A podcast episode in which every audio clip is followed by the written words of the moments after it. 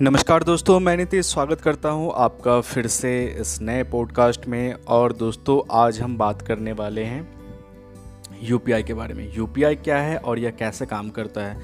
तो मुझे लगता है आज यूपीआई लगभग सभी बैंक यूपीआई की सर्विस दे रही है। तो ये पॉडकास्ट काफ़ी इन्फॉर्मेटिव होने वाला आपके लिए। तो प्लीज़ पॉडकास्ट को पूरा सुने। आपको मैं इसके बारे में पूरी जानकारी दूँगा।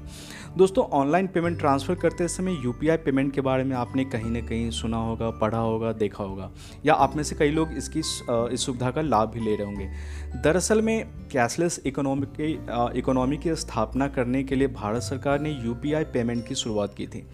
ऑनलाइन ट्रांजेक्शन को बढ़ावा देने और देश देश को डिजिटल इंडिया की तरफ़ अग्रसर करने के लिए सुविधा दी गई। यह सेवा का जो लाभ लेता है, उसको सरकार द्वारा कैशलेस ऑफ़र भी प्रदान किए जाते हैं। या अगर आप जो प्राइवेट ऐप हैं लाइक पेटीएम है फ्री रिचार्ज है, इन सब का भी यूज़ करते हैं तो वहाँ भी आपको कई सारे, ढेर सारे ऑफ़र या कैशबैक मिल जाते हैं। लाइक आप जैसे गूगल पे वगैरह का यूज़ करते हैं तो यहाँ भी आपको कई कैशबैक या ऑफ़र्स मिलते हैं। अब जानते हैं कि यूपीआई क्या है। ये एक ऐसी सर्विस है जो ऑनलाइन ट्रांजेक्शन का कार्य करती है। कैशलेस की ओर बढ़ता हुआ ये कदम है। हाल ही 500 एवं हज़ार के जब नोट बंद करने के बाद सरकार ने भ्रष्टाचार के खिलाफ एक बहुत बड़ा कदम उठाया। यूपीआई भ्रष्टाचारी लोगों के लिए एक परेशानी का सबब बन सकता है। आम लोगों के लिए एक वरदान का काम करेगा। यूपीआई आम लोगों के लिए बेहद सुरक्षित और बहुत ही अच्छा पेमेंट गेटवे है। यूपीआई का पूरा नाम यूनिफाइड पेमेंट इंटरफेस है। यूपीआई यूज़ करने के लिए आपको किन चीज़ों की ज़रूरत होती है? तो इस यूपीआई के लिए यूपीआई चाहे तो आप आप अपने बैंक के बैंक के थ्रू भी यू पी आई सर्विस का यूज़ कर सकते हैं, या फिर गूगल पे भीम पेटीएम फ्री रिचार्ज मूवी की या ऐसे कई सारे ऐप हैं जो आपको यू पी आई सर्विस देती है। यह ज़रूरी नहीं कि यू पी आई आपके डिवाइस में ही हो, आप बैंकिंग ऐप में भी यू पी आई होता है, आप चाहें तो वहाँ से भी इसका यूज़ कर सकते हैं। आप बस इसमें एक ये चीज़ ज़रूरत है कि आपका जो बैंक है, वो आपके नंबर से लिंक होना चाहिए। क्योंकि वो ओटीपी के द्वारा इसको वेरीफाई करते हैं अपने यूज़र की बैंकिंग डिटेल को। तो ये बहुत ज़रूरी है कि आप अपना नंबर जो है, अपने बैंक में आपका करंट नंबर आपके बैंक में अपडेट करवाएँ। अब ये है कि यूपीआई से पैसे कैसे भेजे जाते हैं? यूपीआई पेमेंट आईएमपीएस के आधार पर काम करता है। आईएमपीएस आप अन्य नेट बैंकिंग ऐप के द्वारा भी उपयोग कर सकते हैं। आईएमपीएस एक, एक ऐसी सर्विस है जो आपको ट्वेंटी फोर इंटू सेवन यह सेवा उपलब्ध कराती है।